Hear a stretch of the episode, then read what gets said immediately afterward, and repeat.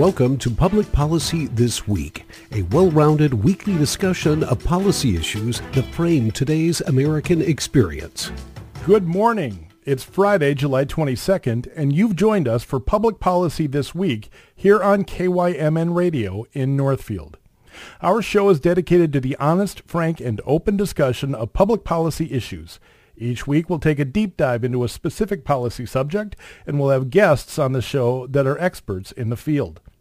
To the greatest extent possible, we're going to stay away from the politics of an issue and instead concentrate on research, on data-driven findings, and on facts that help us to arrive at well-thought-out, comprehensive, integrative solutions to the shared challenges we face in society. The show will run the gamut from typical neighborhood concerns to municipal, state, and national level issues. Everything is fair game on this show. We also have a unique approach in who will host this show. We've created a bullpen of people who represent the political spectrum. It will be our job as hosts to ask the hard questions of our policy expert guests, to offer our listeners knowledge on these issues so each of you can form your own ideas on the best way forward. It is our greatest hope among this group of hosts that our civil, thoughtful dialogue about very important public policy issues with real policy experts will serve as a way to convey those policy ideas to you. Again, we will concentrate on policy, not politics.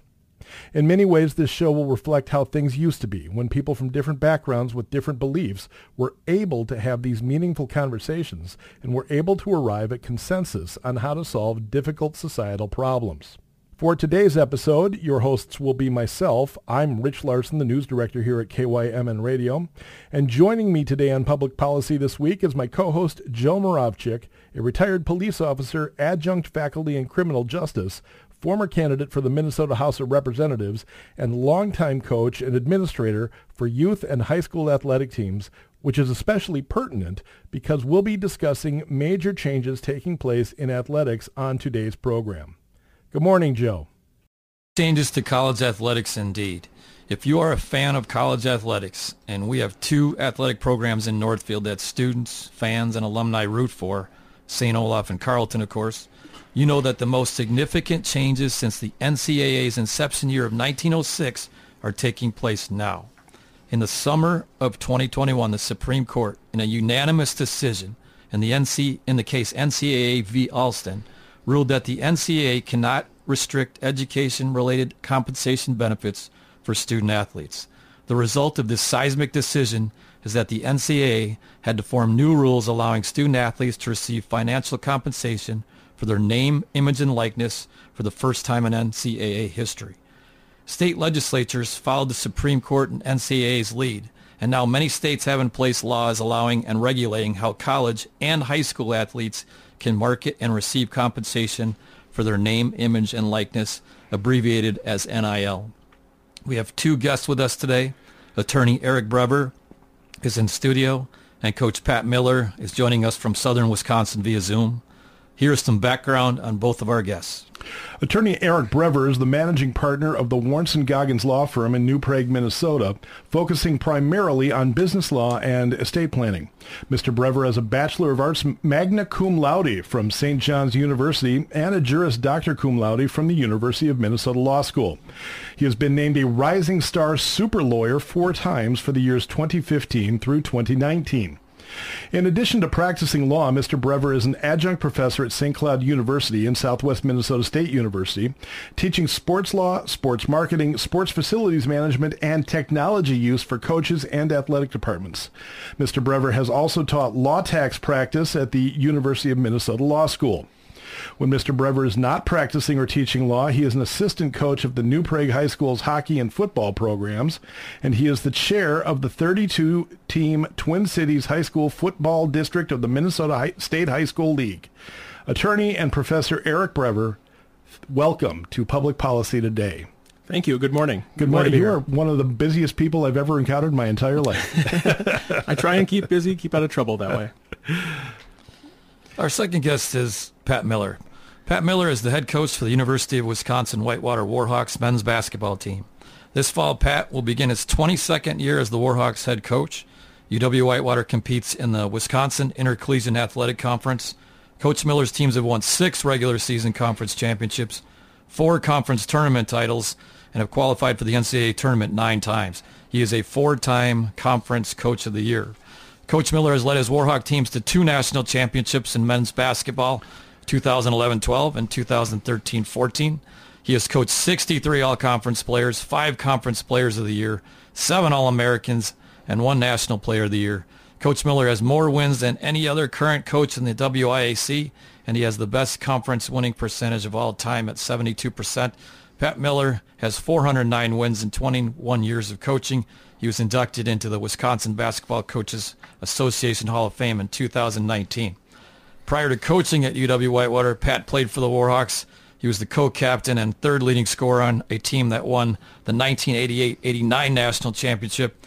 Additionally, he was the Conference Scholar of the Year. Pat was inducted into the UW-Whitewater Hall of Fame in 2006. In addition to coaching and, direct, and directing summer basketball camps, Pat is also a frequent guest speaker for corporations and youth athletic programs on the topics of leadership, teamwork, communication, culture, and positive change. Coach Miller, welcome to Public Policy Today. Uh, thank you. It's my pleasure to be with you guys today. After reading your two bios, I think I have to completely reevaluate my own life, my own direction. I understand this feeling completely. Well, let's get into it. Um, Eric, prepping for today's program, I read in an article from The Atlantic a quote from the Dean of Harvard from 1892 as he contemplated whether to continue football at Harvard. He said, Deaths and injuries are not the strongest arguments against football. That cheating and brutality are profitable is the main evil. Again, that's Charles Eliot from 1892. Mr. Eliot, Mr. Eliot certainly knew about the rigors of athletics and that there was money to be made, but I don't think he could have foresaw that amateur athletes would generate billions of dollars in revenue for universities. But here we are. You teach various courses in sports law at two Minnesota universities. I'd imagine that your curriculum is changing fast due to NIL and the related topics of transfer portals and conference realignments, all tied to the lucrative business of college sports. Yeah, it's it's kind of an exciting time to be working in, in sports law, particularly because things are changing fast. You know, in addition to, to realignment and, and the NIL transfer portal and the like, you also have the 50th anniversary of Title IX, which is this summer itself. You've got an influx of, of or the creep of sports gambling that's coming into to broadcasting dollars and the like. You've got uh, increased focus on antitrust, which you've seen as part of the Alston decision. We'll talk about here, I'm sure, in a little bit. Um, and we're seeing, uh, you know, how we can re- recharacterize potentially um, student athletes uh, in more of an employment context also at the college level. So it's a really great topic for, for a public policy show because you see so many different tentacles that are all kind of uh, putting forth with it. Uh, you know, in, in 1892 when, that, when uh, Mr. Eliot made that quote itself, um, he probably wouldn't have foreseen that four years later the Big Ten Conference was to be formed, and uh, or the 14 years later, the NCAA was to be formed.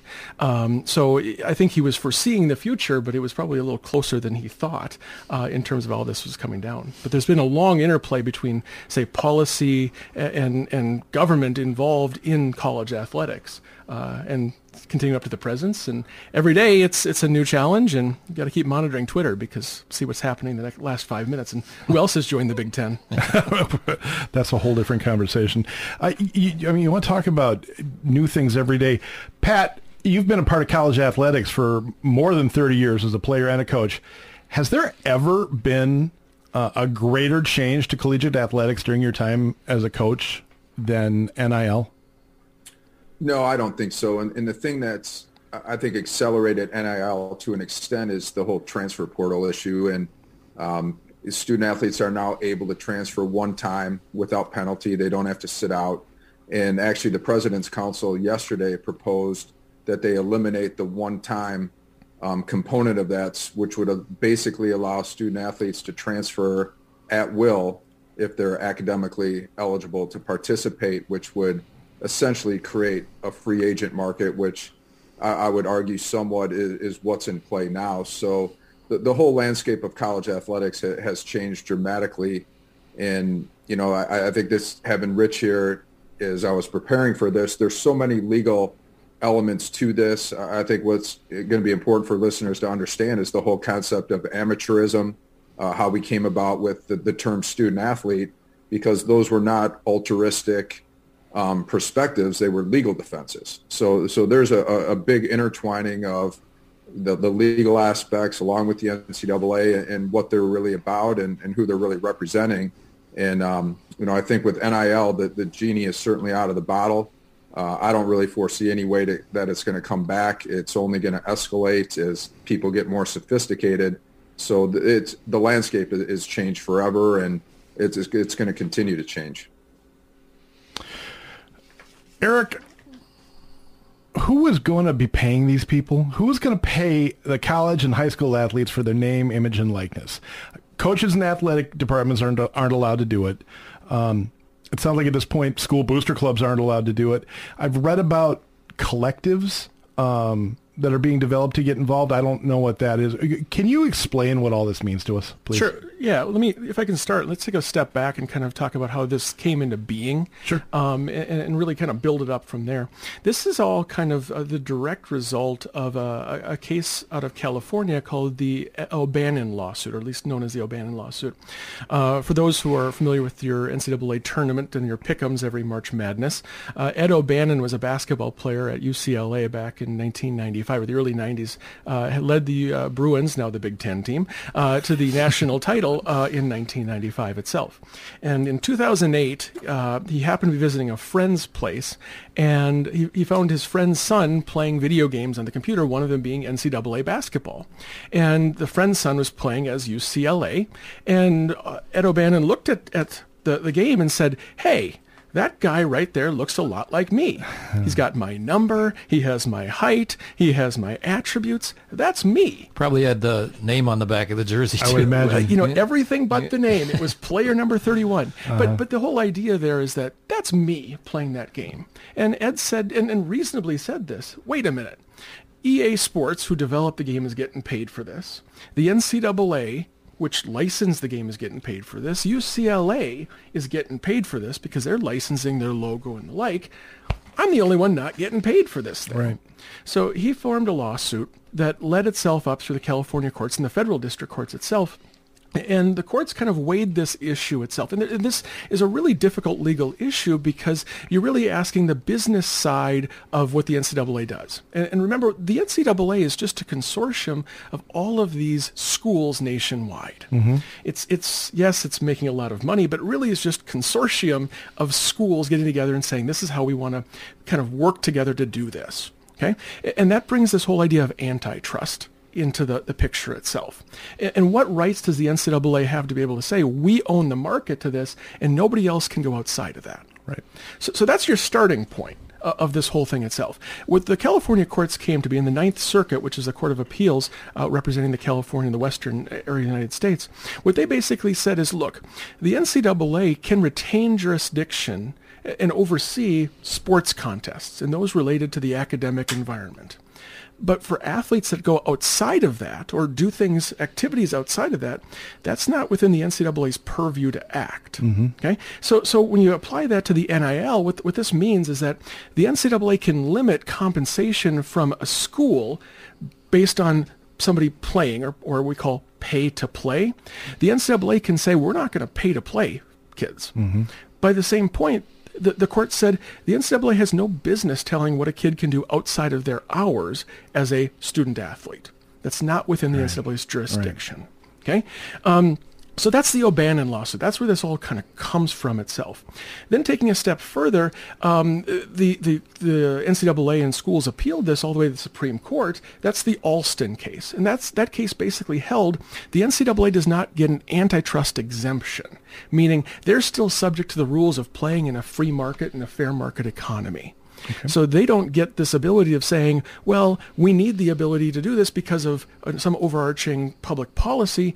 No, the court said you got to play it the way everybody else has to play it. And what's remarkable about that is that's a 9-0 decision at the Supreme Court. In this era of hyperpartisanship, that doesn't happen. It's the yeah. one thing the Supreme Court could agree on is that the NCAA has to play by the rules of, of free market economy and has to give student athletes this ability to um, uh, to go out and, and do it their own side on their own time itself.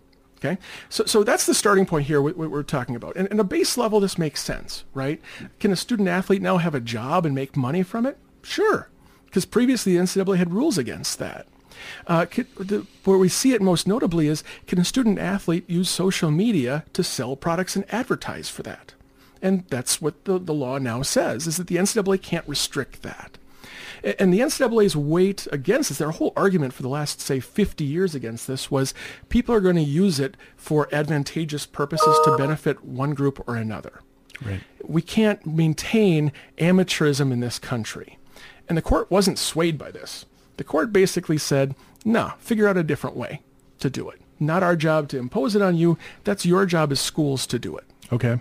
So, so that's the background here with it. So we bring up the whole level of, of this, and, and at a base level, say Warrants and Goggins, a nice little law firm in New Prague, would be happy to sponsor a student athlete, you know, in, in, some fashion. So if the student athlete wants to promote Warrants and Goggins, hey, you know, we now can pay that student athlete to do that.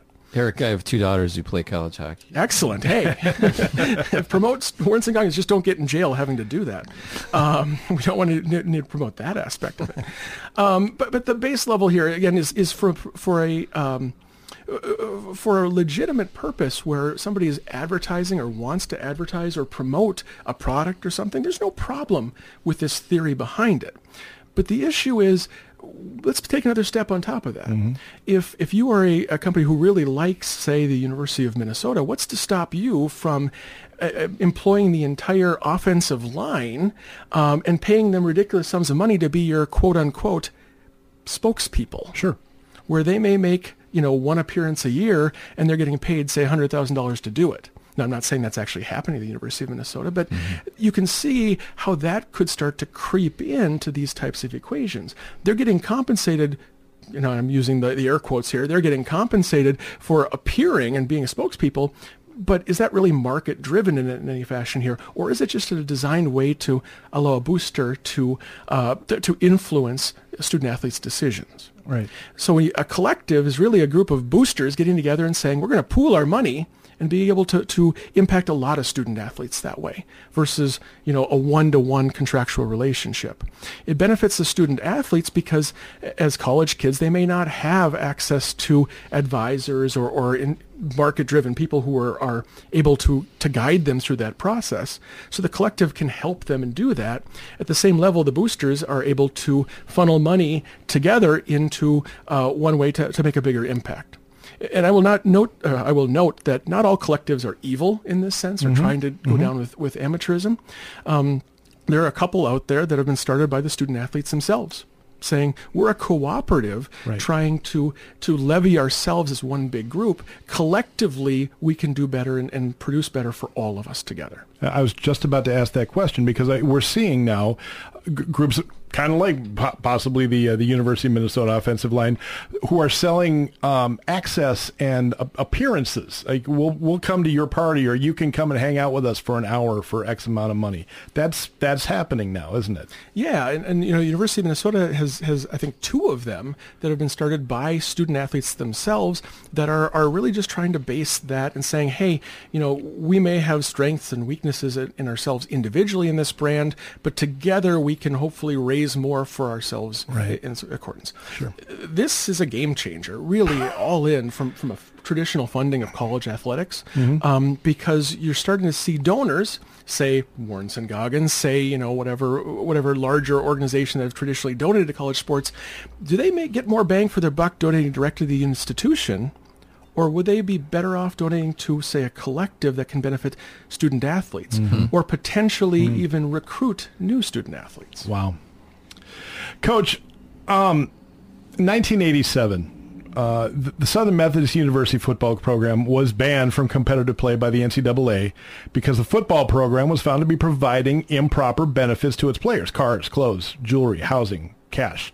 Of course, SMU wasn't the only program providing those improper benefits, but they were they were given what the uh, media called the NCAA's death penalty.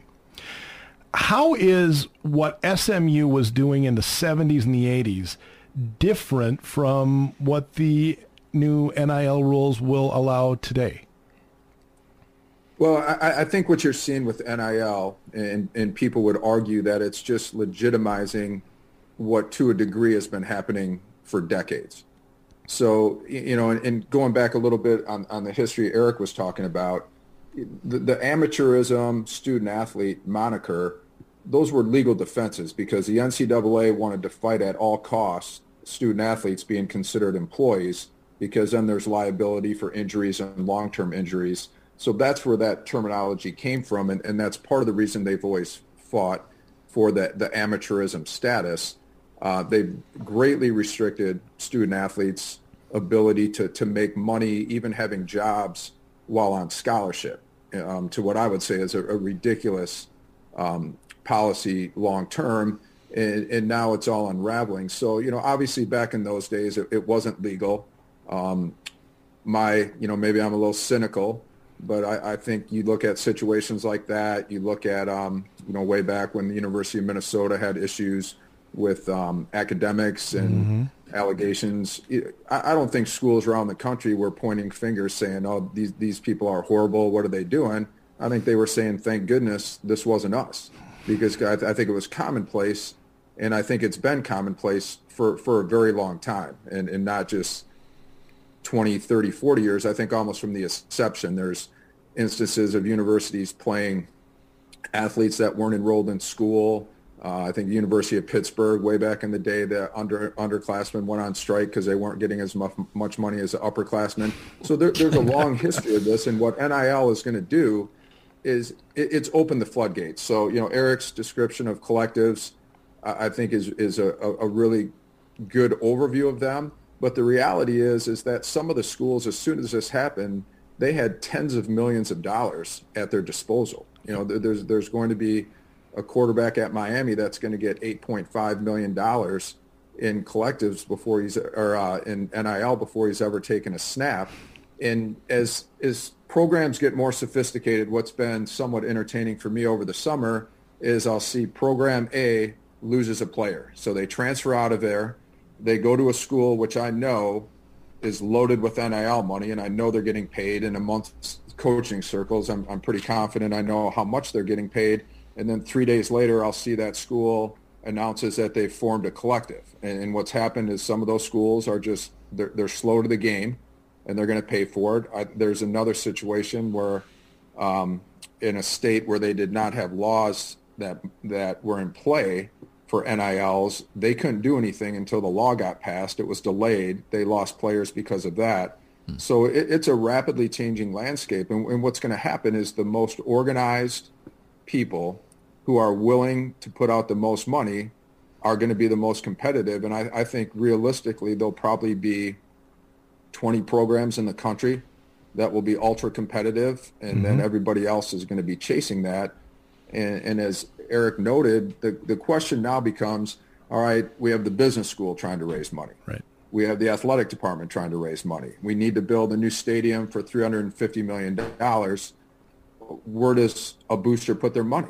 Right. Do they want to spend a million dollars for the stadium and put their name on it or 10 million, whatever the cost would be? Or do they want to buy athletes so they win? And that's essentially what they're doing um, in the most practical terms and it, it, changes the landscape. The whole idea that that these student athletes are going to school full time, and you know now all of a sudden you're you're a combined family income of one hundred and eighty thousand dollars. You're buying student tickets. You're paying all the fees to go watch these games, and the quarterback's making four million dollars. You know how does that feel? Right. And I think that's going to be something people are going to have to come to terms with. You know, just I, I'm trying to sort of extrapolate this a little bit into the future too, assuming that um, sort of the, the playing field levels between schools like, say, you know, Alabama and and, and USC and and uh, Clemson. Um, can you do you foresee uh, the competition for players becoming such that schools will actually have will they be able to have departments that would help kids get endorsements, or would there be a, an informal cooperative associated with the school for that exact purpose, associated with the athletic department? How does how would that all work, or is that is that against the rules yet? I'm confident that schools are going to stay as far away from this as they can, and, okay. and that's why they've organized collectives. I, I, think they will have to provide some support uh, because obviously there's ta- there's tax implications if someone's getting two million dollars. Um, it's obviously taxable income. Uh, I do from what I've seen, I do not think there's going to be any effort to enforce this. Um, I, I, think this, like I said, I think this has become a little bit of the Wild West. Mm-hmm. And um, so it's going to be hard to enforce. It, it, it's you're dealing with commerce. Um, they can't restrict that. You can't restrict terms of contracts. If you, you know, if I'm business A and I want to pay someone $10 million to put out one Instagram post, you know, if that's what I want to do, that's what I can do. And, and so it's going to be difficult to regulate. And like I said, as places become more sophisticated and organized, mm-hmm. um, the price the, these athletes are going to make is just going to increase.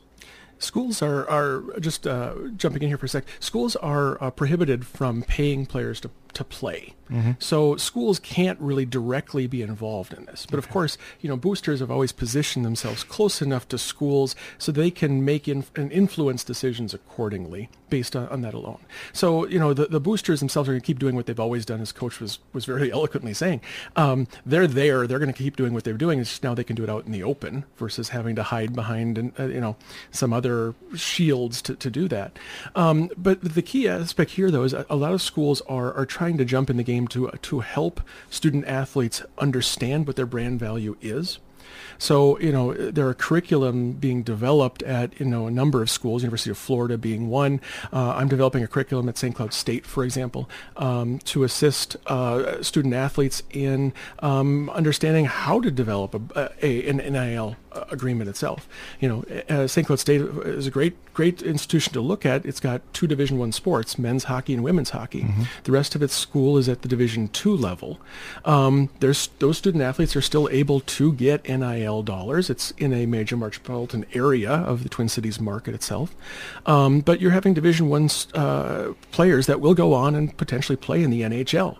So you've got student athletes there that have brand possibilities, but they have no clue how to actually leverage that. Right. Uh, a number of universities have partnered with private groups that'll come in and kind of provide those representation services. Mm-hmm. So the school itself doesn't have to, to oversee it and provide that. Uh, because again, the NCAA can prohibit the school from actually paying players to play. Sure. Um, and also, the school can't really involve himself with it, as Coach said, because of the liability aspects that go into that. So all the school can really do is guide, provide resources, and say, go at it, do what you want to do. Interesting. You're listening to KYMN Radio, AM 1080 and FM 95.1, broadcasting out of Northfield, Minnesota. This is Public Policy This Week, and we're your hosts, Rich Larson and Joe Moravchik. Today we're discussing the major changes taking place in college athletics, specifically the effects of the new name, image, and likeness rules for college athletes. Our guests are college men's basketball coach Pat Miller and attorney and professor Eric Brever. Coach, I want to return to something you were just talking about a second ago. Uh, these players are going to make multi-million millions from these NIL deals. USA Today and The Athletic are reporting that there is a five-star high school football prospect that has signed an NIL deal where he'll make appearances and social media promotions for a record $8 million. He hasn't even walked on a college football field yet. How do you anticipate the NIL rules will affect the chemistry between teammates and groups of teammates in the locker room and on the field of play. For you're going to have these millionaires on college teams, but you're also going to have players that do the same amount of preparation and work and practice that are not going to get NIL money at all. Well, it's going to be no different than a professional locker room, and where you have different athletes making very, very different levels of money, and, and that is now something that coaches are going to have to manage. And you know, it's it's interesting, Joe, because as Eric said, what, what is the value of these players? So the number one grossing college athletic program in the country was Texas A&M at 192 million dollars. That that's what they made in in that fiscal year. So what does a quarterback, what does a running back, what is a Heisman Trophy candidate, what is that worth to that institution? And, and when you look at you know the other major element of this that plays into it and I, I don't want to get off too much on conference realignment, but conference realignment is 100% about markets. That, that's all it's about. It's right. about media markets. How much money can the Big Ten network pay their institutions? So right now, I think the SEC, I think those schools get around, I want to say 60 million a year. The Big Ten's working on a new deal. So the schools have that pool of money, and, and that's just going to grow. That's why US, UCLA and USC is part of the Big Ten because it's the LA market. They have Rutgers in the New York market. They have Maryland in the DC market and so on and so forth. So that's what that's all about. The other thing you have to, to look at, for example, a college football Saturday in Madison, and I had a friend who was in that athletic department. They estimated the economic impact on the community, and this was probably 10 or 12 years ago, was six to eight million dollars. So, so not only are the universities benefiting in, in the tens of millions, if not hundreds of millions of dollars, the communities are benefiting. So th- this has been going on for a long time. And the people providing the entertainment, you know, no one goes to watch Nick Saban. They go to watch the amazing athletes that Alabama has. Yes, right. And, and, and the people that are getting hurt, that are working hard every day, were the only ones not being compensated. And this is going to be a major reversal of what I think personally has been really short-sighted policy. Um, I, I, think a really uh, an attempt by the NCAA to, to limit income. I, I think they could have gone about, about this in a very different way that would allowed for some type of just compensation for athletes, which, which would be deservedly so, but they haven't. And, and, and now the whole idea of, of how much are these guys really students? Yeah. So I, I think, and, and I don't think it's beyond the realm of possibility that before too long, a lot of these schools will break from the NCAA because they don't really need them. Um, Interesting. And, and, I, and I think it's also very possible that a lot of these athletes will not be students. They'll have the option. Um, if they don't want to be students, they probably won't have to be. I mean, if we have a quarterback making $8 million going to go to the NFL, you know, does he need a sociology degree? You know, and, and I think they will look at these people and say, look, you're, you're, you know, part of the university. You don't have to go to classes uh, I, I, don't know that, that that's far-fetched. I think that very much could happen. So it, it, it's all going to trickle down. It, it, clearly will, will create issues in locker rooms um, without question.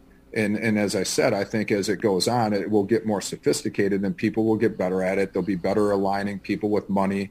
And, and like I said, you'll have a number of schools. I, I think there's programs now in, in men's basketball where the whole team is compensated. I think, you know, they're all going to make a couple hundred thousand to 650,000. They're going to get cars. They're going to get apartments, and they're essentially professional athletes. Eric, so the Big Ten is no longer a Midwest conference. It stretches from coast to coast. It was a head scratcher at first when Rutgers and Maryland joined. Doesn't seem that way anymore. What was the thought process for Maryland and Rutgers, in your opinion? Well, uh, Coach said it right. I mean, uh, college sports now is about markets, and television particularly is markets, and, and conferences are trying to, to, to really uh, grow into those markets itself. For the Big Ten at the time, they're looking and exploring how can they can expand their television footprint itself. And by bringing in Rutgers, bringing in Maryland, you brought in the New York City market. Right. You brought in the Washington, D.C. market. Baltimore. So, uh, you know, having UCLA and USC come in, the Big Ten now controls four of the five biggest markets in the country in, terms of television. So um, previously, historically, college football, and, and, remember, college football drives the bus here. I mean, that's where all the revenue is. That's where the eyeballs are. It's probably the second biggest uh, valued show on all of uh, television number one being the NFL, mm-hmm. college football is right behind it. And, and, in many ways can be a little broader impact because, you know, it's just more attainable to, to most people because every school is going to have a college football, right? Um, so uh, it's really all about uh, college, uh, finding markets itself. Um, as we've seen kind of the decline of, of television per se, you know, people are cord cutting and the like uh, from cable. What, what you're really rolling with now is, is, and especially with the NIL coming on board, we're talking about markets in which we can look at advertising dollars itself. So the bigger areas is, are, are still really important here because NIL dollars will generally flow through major metropolitan areas. Mm-hmm. The University of Minnesota is very well situated. You're mm-hmm. a Big Ten oh, member. Yeah. Yep. You're in a major, you know, top 15 mar- market in the country. In an urban campus. Yeah. yeah. But you look at Iowa State, for example, and say, oh, sorry, man. You know, you're a great school. You're a, formerly a Power Five school. Incredible following. Incredible they love their following, football there. Yeah. But you're in out, the outskirts of Des Moines, and you're the second city, second school in your state. Yeah.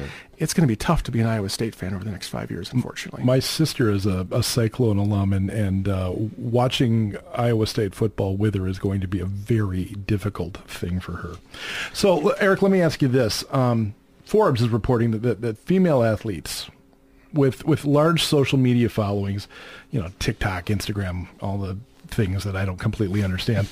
um, uh, they stand to be big winners uh, uh, of NIL reform. Uh, Paige Bueckers, a star guard for for UConn, um, and a former you know Hopkins, Minnesota State uh, uh, basketball star. She signed with Gatorade. Now, among others, um, well, she's signed with Gatorade and a whole bunch of other people, I guess. But she might make upwards of a million dollars a year while she's still playing college ball based on your knowledge and your experience, do you foresee female athletes benefiting from the new NIL rules? I do, and, and Paige is, is sort of the, the poster girl for this itself. You, you know, uh, and I mentioned earlier Title IX. It's the 50th anniversary of Title IX. Yep. For, for, the last 50 years, uh, schools have been have been reaching to find equitable means of, of giving an equivalent opportunity to female athletes as have been provided to, to male athletes, and that's what Title IX is all about. Um, and, and you know, that's it's lagged in many ways, just we haven't seen um, the notoriety, we haven't seen mm-hmm. the, the media kind of grab on to, to uh, women's athletes in the same way because of a perception that eyeballs only want to watch football or men's basketball mm-hmm. or men's hockey or, or, whatever the chosen sport would be.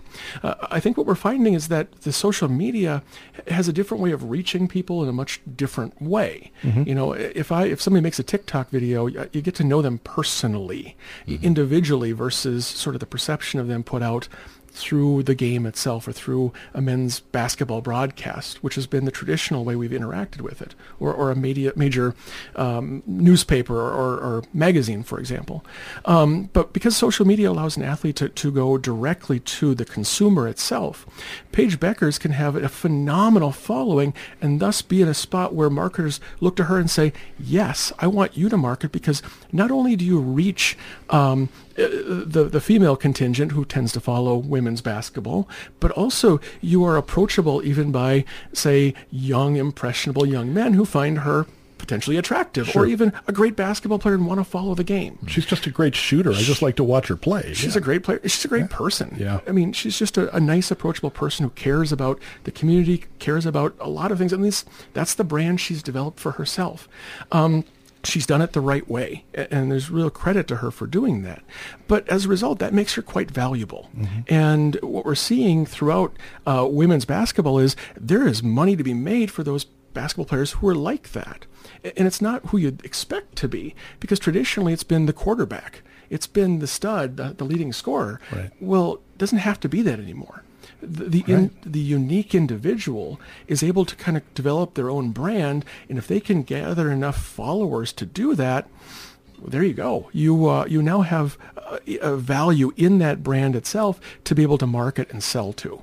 So this is a game changer itself because it's it's really changing how we perceive these individuals itself, um, and, and, as a result, markets follow uh, we're finding actually uh, television uh, networks are starting to notice that there actually is interest in watching women's basketball mm-hmm. because for years that wasn't the case. Right. Um, so it, uh, how that changes media habits, media broadcasting over the next five, ten years is going to be really fun to watch because I think it will really give a, a boost to, to women's sports in general. I agree.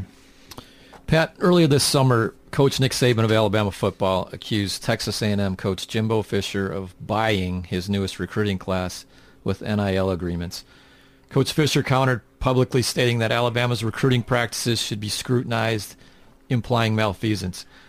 How do you anticipate the new NIL rules will affect college recruiting and retention of athletes? Of course, you just mentioned this idea of free agency. So recruiting and retention – especially at the highest levels of football and basketball? Well, it, it's going to be just that. It's going to be people going to the highest bidder, and you know, not to give specific examples, but there's clearly many examples out there where people are at schools, they do very well, they've had success, and then they leave. And, and, again, it doesn't take a rocket scientist to figure out which schools are best positioned for NIL. You know, you look at every college football forecast, and the, the teams they, they talk about that are going to emerge, you know, USC being one of them, Texas A&M, you know, it, and it with all of this stuff, you know, we could summarize it by saying follow the money. If you have mm-hmm. a million followers and we can put Gatorade in front of a million people, we're going to pay you. Mm-hmm. If you have a major media market and we can put eight games on TV, we're going to pay you. the, to the schools. And, and it's the same with the athletes. They are going to go where, where the money is and, and, and good for them. You know, you know, I did things the right way, went to school, got my degree. I've worked hard for 30 years. And, and some of these people will make more money in their college careers in, in a couple years than I'll make my entire career. And, and good for them to monetize their, their ability. They're generating tremendous amounts of revenue. Um, but it, it's like I said, it's going to be very hard to police. In, in like everything in athletics, when you know prior to this, it was how do you somehow monetize athletes without getting caught, without it being obvious? Do you wait till they're graduated and, and, and do things for them or they're done with eligibility? So there, there's always been a million ways around the rules. You know, I, I would argue that players have been getting paid forever. Um, like I said before, this just legitimizes it. But but now it becomes who's the best at it. You know, so during the era of facilities, everyone was fighting, battling to build these new facilities, all these amenities, putting it online as inducements. Now it's going to be who can put together the best NIL programs, who can get that in front of players, and, how can players maximize um, their, their, their worth. And, and as you guys know, there's families involved. There's mm-hmm. extended mm-hmm. families mm-hmm. involved. So whenever you're dealing with these high level players that have, and, and again, some of these athletes are, are worth you know, tens, 20 million dollars because they're going to go to professional sports. They're going to have obscene contracts.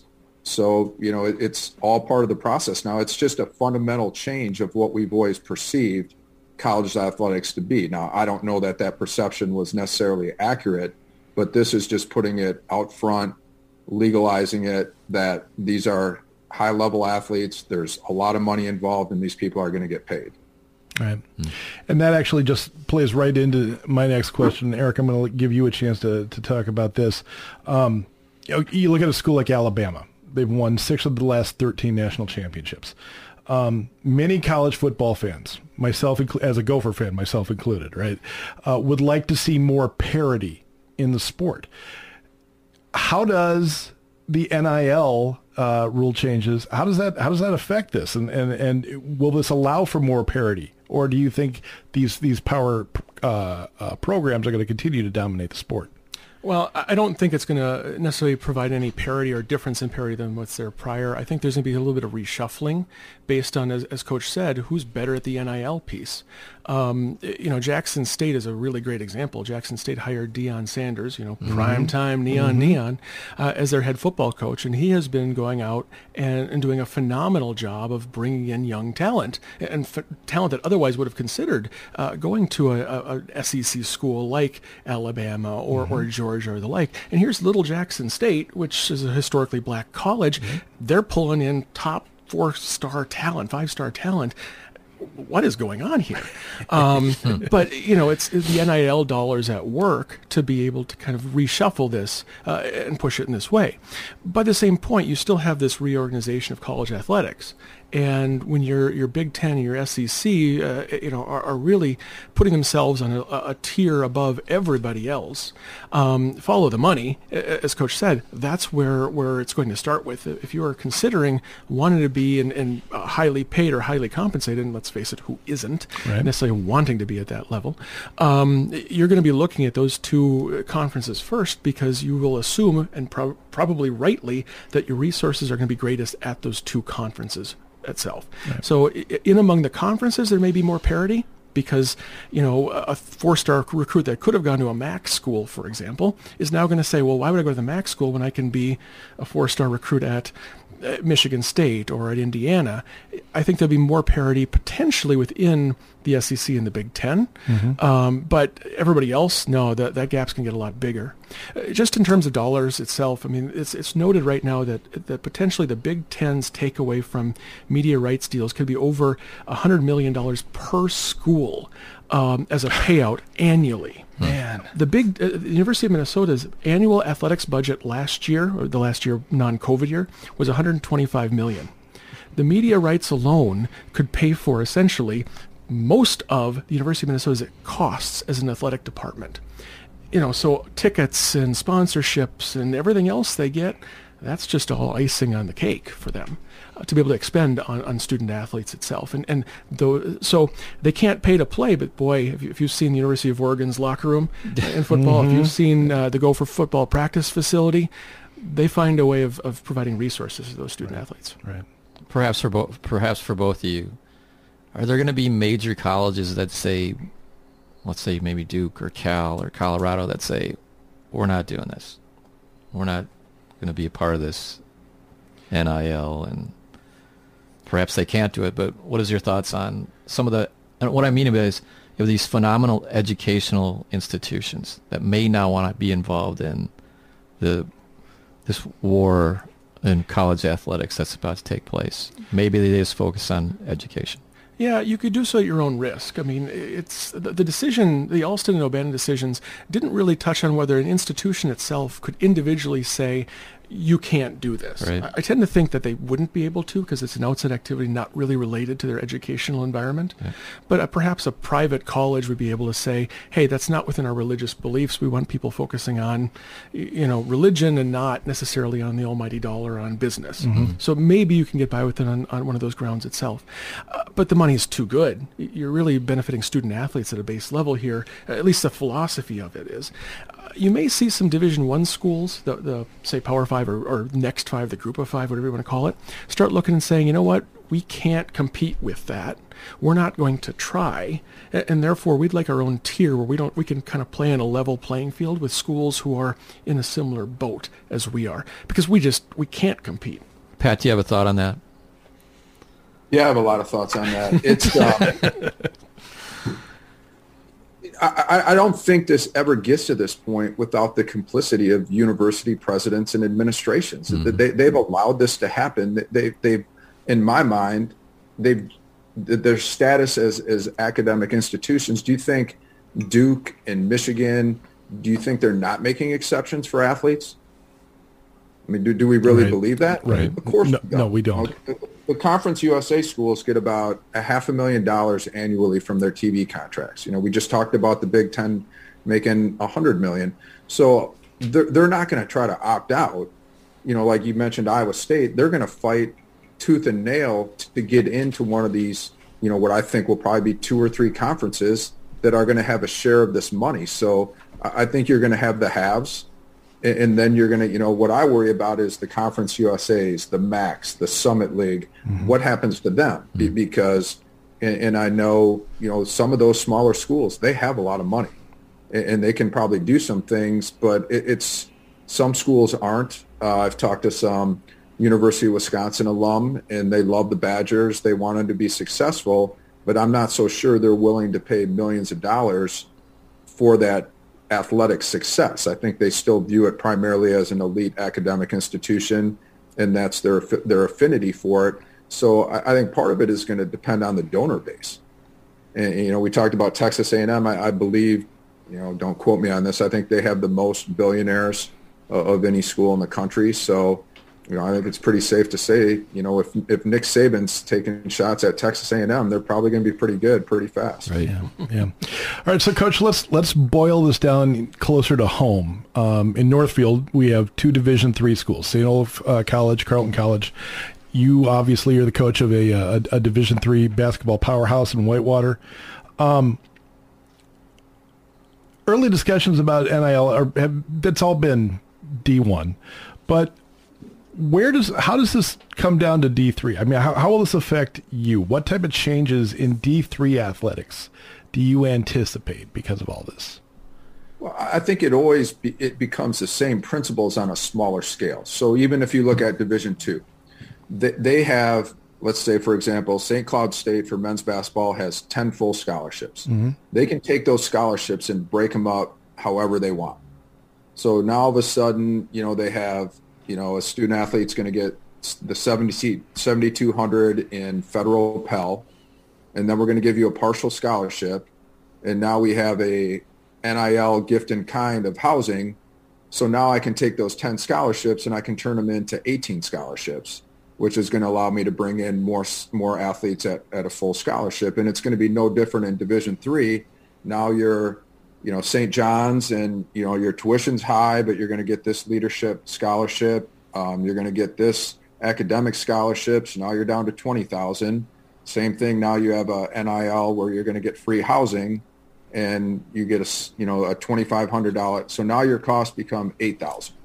So what is Illinois Wesleyan going to do? What is Whitewater going to do? So again, it becomes how, how do you manage the NIL? I think what's probably going to be a little more challenging at Division three is finding groups that will form collectives and do that because the schools, as a coach, I can't go to a business and say, hey, you know, I have this kid I really want. Can you put together some kind of NIL so I can get him X amount of money? That's not legal.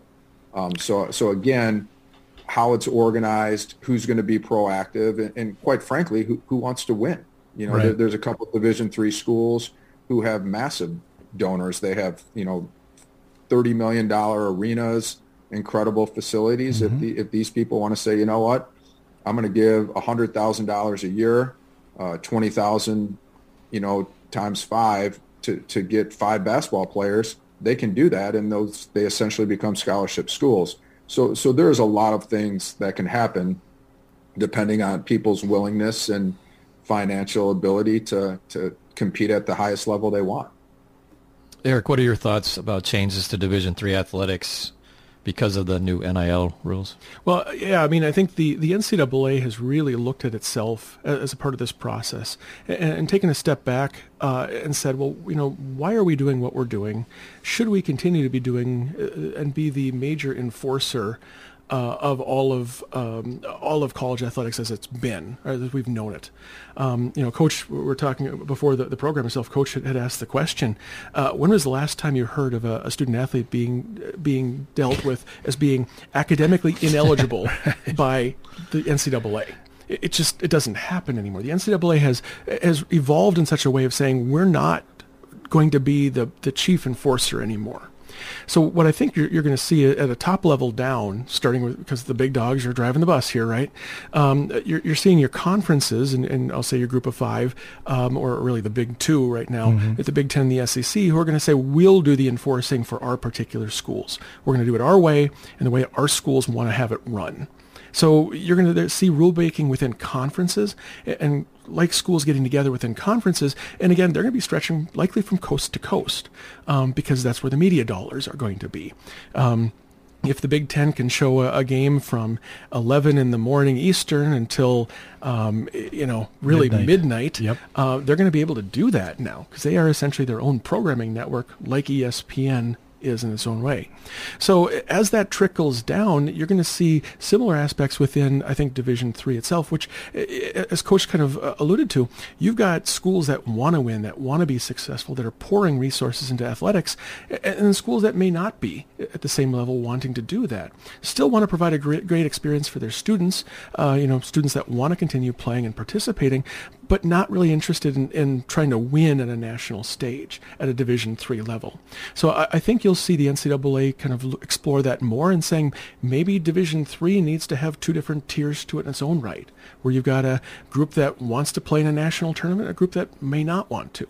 Um, so I think that's all coming down to play with this as well, and that's all really again related to the NIL and the enforcement that goes into it. Uh, one more note on this too: uh, if you missed it, this, about a month or so ago, the state high school league passed its own NIL policy here in hmm. Minnesota. Um, and while, you know, from a marketing perspective, if you just look at it in balance, what's the value of a high school athlete? You know, how many, mm-hmm. uh, Warrenson Goggins is not as interested in, in necessarily sponsoring a high school athlete uh, for, as a spokesperson for, for our group. Um, but, you know, Paige Bueckers, when she was a high school student athlete, was one that probably could have commanded some real dollars behind it because of her social media presence and the like. So the state high school leagues being out in the forefront of this itself, I don't think there's any problem with the legitimate piece because I think the brands itself and the market will take care of those dollars uh, and what's being uh, conveyed appropriately for those student athletes. But there's always a perception among parents as to maybe my child is worth more mm-hmm. than say the market might bear. So they could position their kids in a way that may not be probably in the best interest of the child from an objective perspective. Um, but the other aspect always is, is, as coaches alluded to many times, how do you enforce this? You know, how do, if there are collectives starting to develop at a high school level, how do you enforce this? And as Coach said, and I've, I've said this to, in my classes itself, NIL is the Wild West It is a brand new ball game. There is no enforcement itself how do we patrol this? How do we police this? How do we maintain a level playing field? Uh, will be a, a, very difficult question to determine. And right now, the NCAA is saying, not our problem anymore. You said you don't want to be our problem. Conferences, you deal with it. Let's wind down with some public policy thoughts. Pat and Eric, the NCAA's stated mission is to govern competition in a fair, safe, and equitable and sportsmanlike manner and to integrate intercollegiate athletics into higher education so that the educational experience of the student athlete is paramount. Yet, the NCAA has long fought the idea of athletes that participate in NCAA competition from owning their own name, image, and likeness.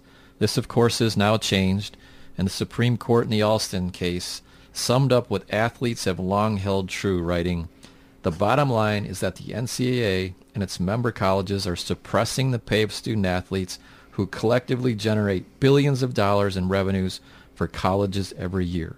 Those enormous sums of money flow to seemingly everyone except the student athletes. That's the Supreme Court. Ultimately, are the NIL changes good for college athletes and are the NIL changes good for college athletic programs? Pat. I think it's going to be good for athletes. I'm not confident it's good for college athletics in general because of everything we've talked about. And since I'm already on record as um, the show cynic, there, there is a mission statement. There's your there's your stated mission, and then there is the way you've gone about your business year in and year out for decades. And when those things don't mesh, there's an issue. And and Jay Bilas famously, if anyone follows him on Twitter, um, former Duke player and NBA anal- or uh, NCAA analyst, always sarcastically puts out tweets saying there's just not enough money. And I think it's something that all of us in Division Three have experienced when we we have to fight to get our fields expanded. Uh, we have to fight to to not play the same opponents in the tournament that we play in our in our regions because there's not enough money. And then you see the NCAA basketball CBS contract is, is worth billions of dollars. So sometimes it's hard to reconcile the mission and the day-to-day action. I'll jump in uh, on this too, and I, I, agree with Coach. I mean, he's got it right. Um, a, former lawyer I worked with, worked, uh, worked for, always said, "It's not about the money; it's it's about the money." Um, and I think that's really true in this instance. It's it's following the money itself. I think it is good for student athletes. I think it, it gives them some freedom where they, you know, if they tried to abide by the rules previously, it really restricted them, it, really inappropriately. Um, but the worry here is the abuse and, and what this could do to, to shift things really in a way that may not be, uh, may not allow for a level playing field. Uh, not to say the NCAA was right all these years, because as Coach said, this hasn't been really practicing what they've preached for, for a very long time. Uh, but as Coach alluded to too, they've they've reaped what they've sowed and now they're they're going to have to live with it. And um, in a way, it's it's kind of gone full circle because all this stuff happened back in 1892 when when uh, Eliot made his his comment that he did, mm-hmm. and uh, now it's happening all over again. So, well, Rich, that was a fast, phenomenally interesting and informative half or hour of radio. Our guests for today's episode of Public Policy This Week have been Coach Pat Miller and attorney and Professor Eric Brever. Thank you both for being a part of our show. Yeah, I want to I want to echo Joe. You guys have been fantastic. Your insight into this uh, this issue has been great. And Coach, I frankly I want to thank you for your cynicism as well too. I, I personally really appreciate that. Well, well can, oh, go ahead. I'm sorry. Go ahead. Oh, I just said there's plenty of that. There's no What's what happens when you do 30 years of anything, right? Exactly. Well, that concludes this week's edition of Public Policy This Week. We are on KYMN Radio, AM 1080 and FM 95.1 every Friday morning at 10 a.m. My name's Rich Larson. My co-host today has been Joe Moravchik. Please tell your friends and family, and really just anyone you know, about Public Policy This Week. It's our hope that this show can be a small step to having meaningful, in-depth conversations about public policy challenges and, you know, get away from the high volume rhetoric filled conversations that are so commonplace today. We want our listeners to be informed by facts and data and to hear from policy experts and to be able to use that information to make personal decisions about highly complex policy issues exactly like what we've been talking about today. Thank you for joining us for Public Policy this week. We hope you'll join our show again next Friday when we talk, we switch gears completely and talk about township governance. We'll be back next Friday, uh, uh, 10 o'clock in the morning. Have a fantastic Friday afternoon and a superb weekend. Take care.